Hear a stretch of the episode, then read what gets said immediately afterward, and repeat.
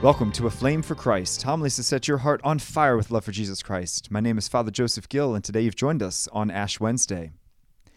You are going to die. I know that's not a very pleasant thought, but it doesn't make it untrue. In 100 years, your body is going to resemble these ashes that today we place upon our foreheads. And then, eternity. It's hard to fathom eternity. Picture a bird flying past Mount Everest once every thousand years and removing a single speck of dust from the top of the mountain. When the mountain is worn down to sea level, eternity begins. And while our bodies are going to turn to dust, our souls will still be very much alive for eternity, either as an eternal triumph in heaven or as an eternal tragedy in hell. There will be no other options. And so our Lord gives us this blessed season of Lent as a course correction.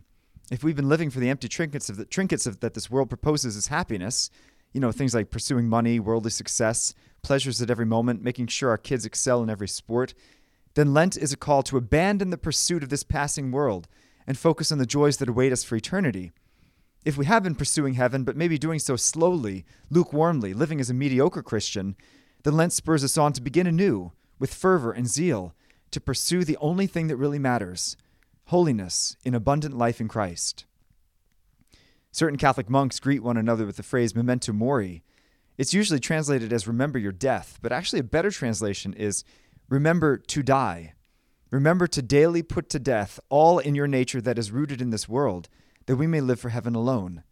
Because in a hundred years, this passing world will be of no interest to you or to me, as our bodies will lie in the dust, and our souls will reap the fruits of the choices we have made, either eternity with God or eternity without Him.